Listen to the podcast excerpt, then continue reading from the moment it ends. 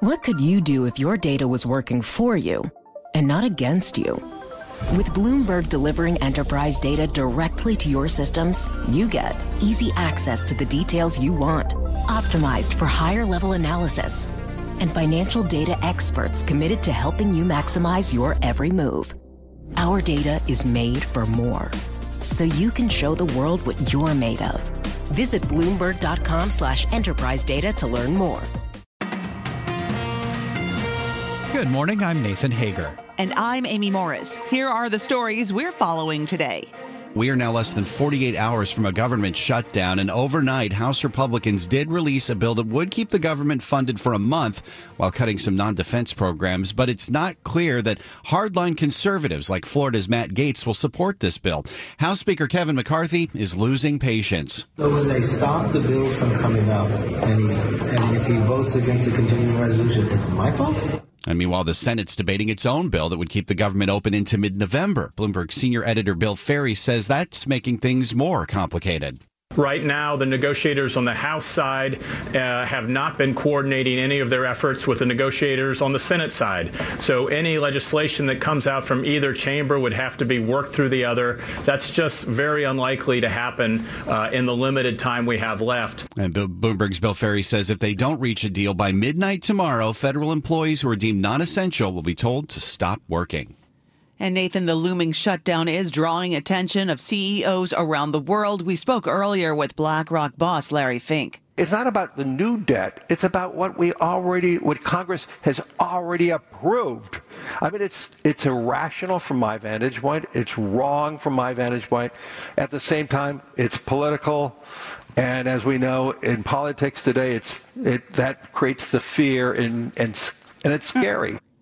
BlackRock CEO Larry Fink made the comments in an interview with Bloomberg's Dani Burger. Get that full conversation on the Bloomberg Talks podcast feed, available wherever you get your podcasts. And Amy, Fed officials are weighing in on a possible shutdown as well. Richmond Fed President Thomas Barkin spoke with our Michael McKee. We have a lot of workers who are employed by the government, and of course, there are a lot of citizens uh, who they serve, and this just creates uncertainty. And so I don't have any insight into how long this will last or what will actually uh, happen, but uh, you know, as it plays out, there absolutely are implications.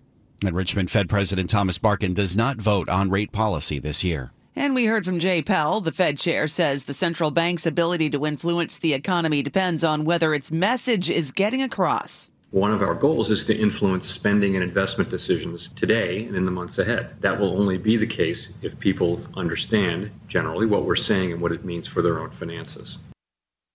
Powell made the comments at a town hall with teachers in Washington. The Fed chair did not comment on his outlook for rates or the economy. Okay, let's turn to markets once again, Amy. This is the final day of the third quarter, and despite today's rise in futures, stocks are headed for their worst month in a year. Global shares are down more than 4% in September.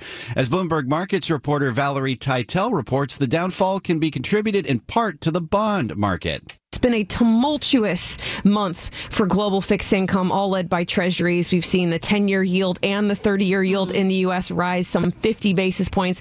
And that's what's caused, you know, equity markets around the world to, to really uh, have a bumpy month, not just the S&P, but uh, stocks in Europe, stocks in Asia also headed for their worst quarter this year. And Bloomberg's Valerie Tytel says yields on 30 year treasuries are on track for their largest quarterly jump since 2009. And sticking with markets, we got some earnings news this morning shares of Nike are on the move in early trading. The sportswear giant reported a drop in its stockpile of inventory. Analysts say it's a sign Nike is making progress in moving out older merchandise for newer, more profitable items. As for companies overseas, Amy, the French offices of chip giant Nvidia have reportedly been raided. The country's competition authority says investigators searched the offices of a business suspected of, quote, anti competitive practices in the graphics card sector.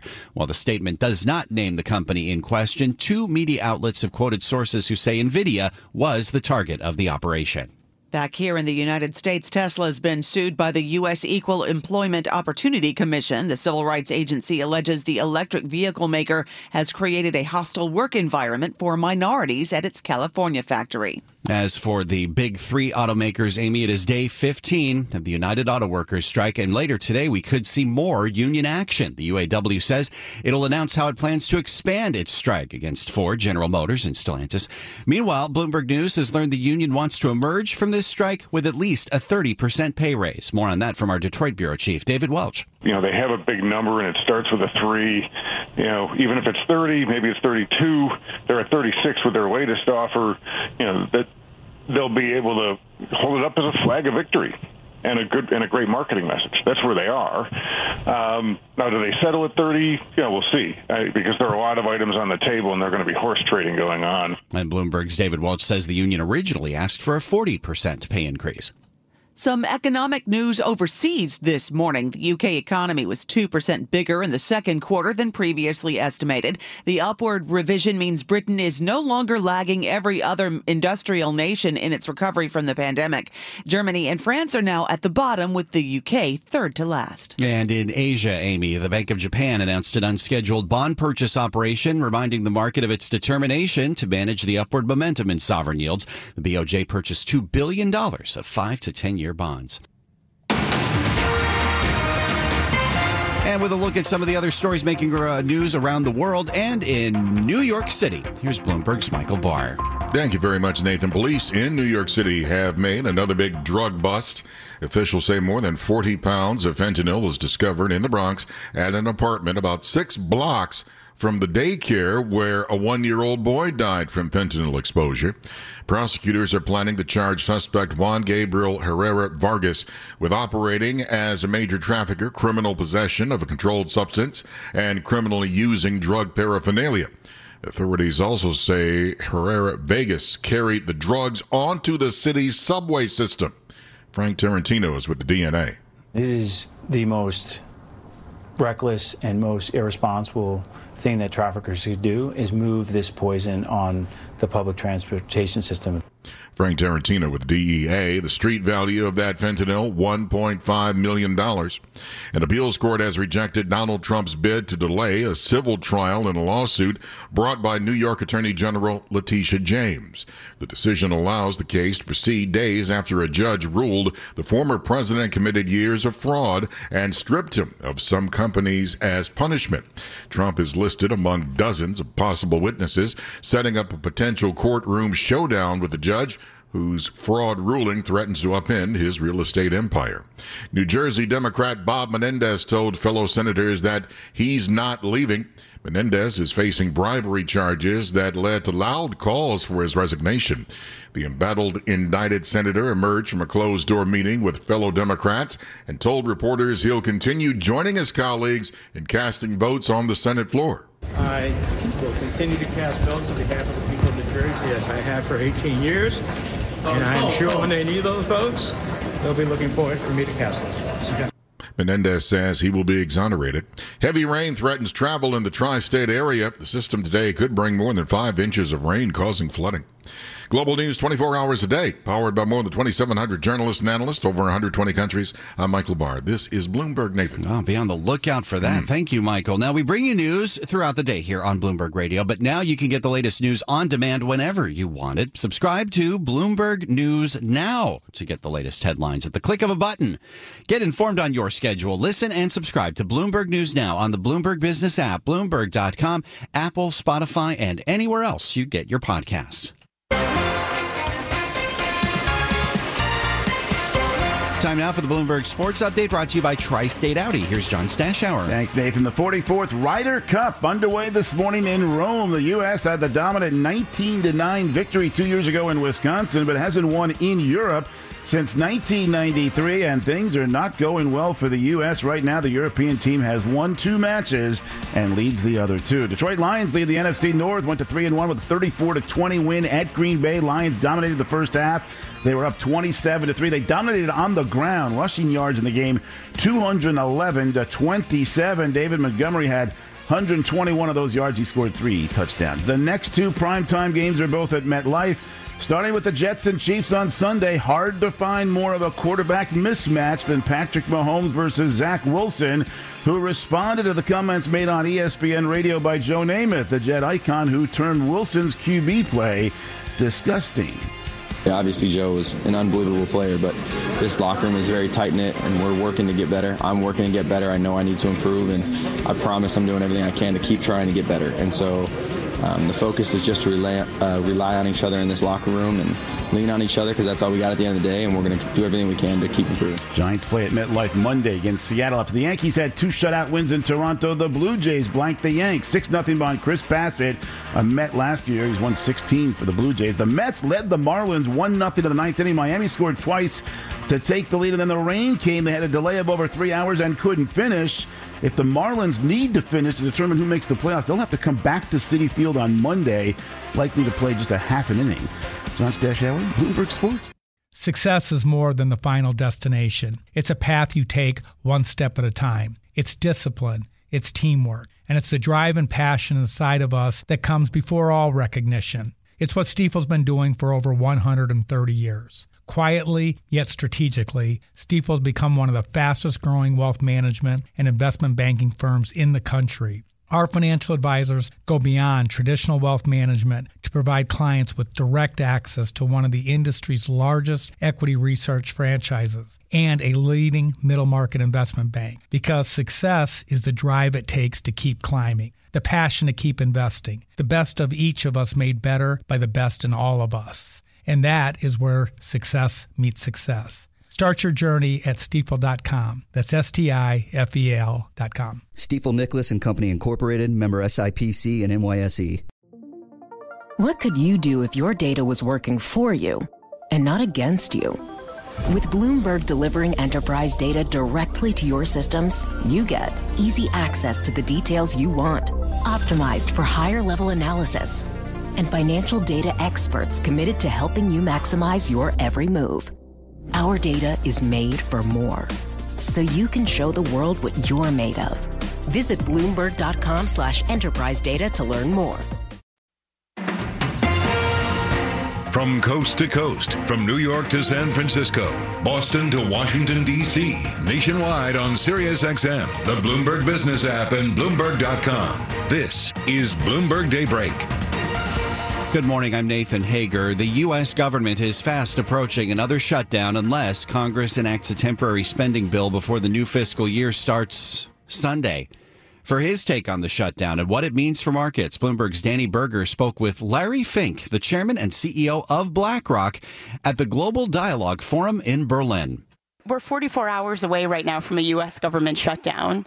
They've been unable to come together on that. I mean, they're Yes. What do you want me to say? I, am against. I don't know how you. I'm not in favor of, of, a shutdown. okay, they're, they're not. They're not listening to me. Uh, uh, but no, that I, you know, I think that is. Um, I think a shutdown uh, for a country that is that has 33 trillion dollars of debt. That is not a good outcome. When you have that type of debt, what are we telling the lenders? 40% of the U.S. Treasury market are owned by non U.S. entities, whether it's individuals in a bond fund, corporations, pension funds, sovereign wealth funds, central banks. That is not. I mean, can you imagine you go to your bank and say, I'm not paying my mortgage? I mean, that's what we're doing. And it's not about create, it's not about the new debt. It's about what we already, what Congress has already approved. I mean, it's, it's irrational from my vantage point. It's wrong from my vantage point. At the same time, it's political. And as we know in politics today, it's, it, that creates the fear and, and and it's scary. We've seen rating agencies react. Moody's put out a note basically saying a U.S. government shutdown would be bad for American credit. Are, are we? Are we still in a place where a default is likely? I know the shutdown is separate from that, but if that's the track we're headed on, is a default still possible for the American economy? Well, let's hope not. That is an excellent answer. Okay. That's an excellent answer. um, you know, at, at, the same time, going back to this idea of, of decarbonization in the world, we have had many funds have to pull back from ESG funds. I know you felt under pressure as well, and, and we talked about this. Mm. But in an election cycle, do you fear those attacks, those very specific attacks, get worse? as I said, we're hearing from more investors that are looking to put more money in, in decarbonization. We believe that we have to, we as a world have to rapidly find the new technologies to bring down the competitive right. premium. So Yes, we are going to, you know, and I said I'm not using the term ESG anymore. And the, the main reason why you may have a different opinion what ESG does, everybody has a different opinion. It is, it is, it, but if we want to talk about, you know, sustainability and decarbonization, um, I, I, don't believe. Okay. And here's a, here's an amazing thing that, uh, already, and so much of the attack on sustainability and decarbonization comes from what we call our red states. If you look at the most recent data where all the IRA money is going, I think it's like 60% of the money is are going to the red states. Mm. And so if you think about Texas right now, and Texas is an amazing state. It is the number one state in hydrocarbons, everybody knows that.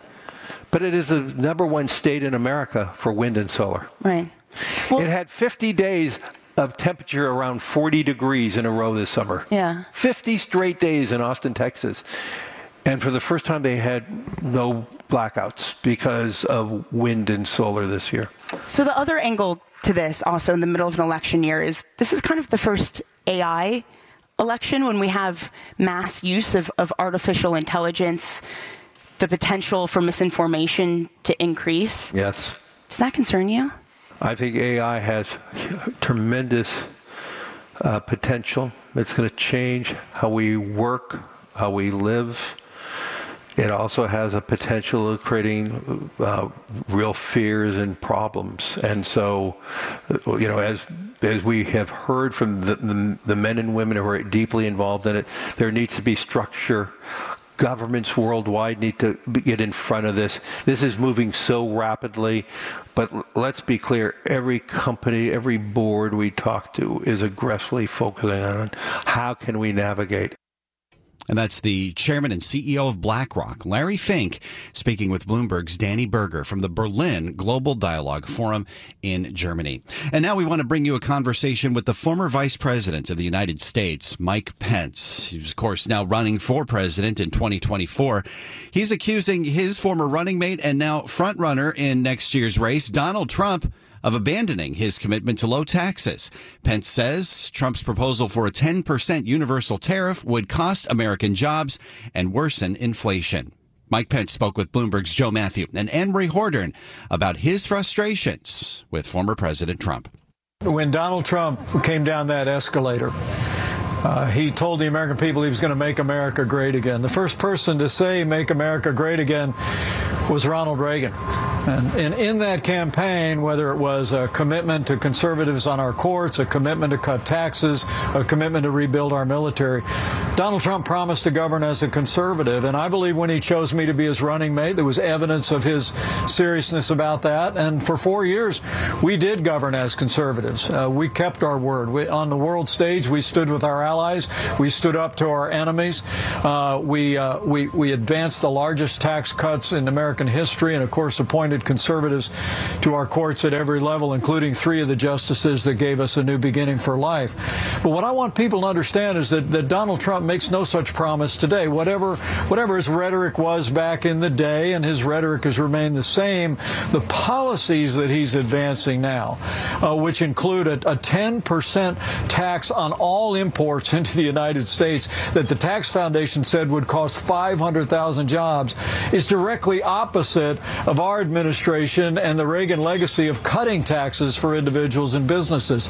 The way the president is joining a chorus in the party of uh, embracing appeasement and isolationism and, and from supporting uh, Ukraine in, in, their in their battle against uh, the the uh, unconscionable Russian invasion, that's not consistent with the way that we stood strong with our allies. We stood up to our enemies, turned our armed forces loose to take down ISIS. We actually, armed forces of the United States took out 100 Wagner Group Russian military personnel in 2018 in Syria. We stood strong on the world stage, embraced our role as leader of the free world. Of course, lastly, just on the right to life, just in recent days, the American people have heard the president literally criticize states that enacted strong pro-life protections from the moment that an unborn yeah. child experiences a heartbeat, uh, and uh, and he's made no commitment to support protections for the unborn at the national level. That coming from the leader of the most pro-life administration in history. That's what I mean when I talk about uh, the president and some of his imitators walking away from that timeless conservative agenda. But if I'm president of the United States, the American people can be confident. I'll, I'll lead uh, as, as, America on the world stage, being the leader of the free world. Uh, we'll lead pro-growth policies, and we'll balance our budget and stand for life. What should Donald Trump answer to? Would it be the trillions in debt that he added uh, to the nation and left behind? Would it be his legal challenges right now? What What is it? Well, I, I, look, I think he ought to be there. He should have been there last night. He should have been there at the first debate. Look, this is no one is entitled the nomination of their party, and frankly, Donald Trump continues to campaign as though he were the incumbent president. But but think about this: uh, he's he's campaigning as an incumbent, but he has less than 50% support of Republicans. That means half of Republicans are looking somewhere else. I, I think he owes it to our party to step forward and answer the questions. And uh, they can be on those issues. But for my part, uh, for my part, uh, I think the president ought to explain while having passed the largest tax cuts and tax reform in history, he now advocates yeah. what would be the largest uh, uh, proposal of tariffs, a 10% tariff on all imports literally since the Herbert Hoover administration. Uh, and, and why the president, after we rebuilt our military, stood strong on the world stage, is now joining uh, a chorus of isolationists in the party saying that, that support for the Ukrainian military is not sustainable, and joining others who were on that stage last night who would be fully prepared just to let Vladimir Putin overrun Ukraine. And of course, as I said last night, if, I think if Putin grabs Ukraine, that just gives a green light uh, to, to Xi Jinping Jinping to move against Taiwan. Mm-hmm. So I think we achieve peace through strength, and I think the president ought to be willing to step up and explain why why he's changed his mind about America's obligations about leader of the free world, and, and why he's changed his mind on such a fundamental uh, issue as taxation. This is Bloomberg Daybreak Today, your morning brief on the stories making news from Wall Street to Washington and beyond. Look for us on your podcast feed by 6 a.m. Eastern each morning on Apple, Spotify, and anywhere else you get your podcasts. You can also listen live each morning starting at 5 a.m. Wall Street time on Bloomberg 1130 in New York, Bloomberg 99.1 in Washington, Bloomberg 106.1 in Boston, and Bloomberg 960 in San Francisco. Our flagship New York station is also available on your Amazon Alexa devices. Just say, Alexa, play Bloomberg 1130. Plus, listen coast to coast on the Bloomberg Business app, Sirius XM Channel 119, the iHeartRadio app, and on Bloomberg.com. I'm Nathan Hager. And I'm Amy Morris. Join us again tomorrow morning for all the news you need to start your day right here on Bloomberg Daybreak.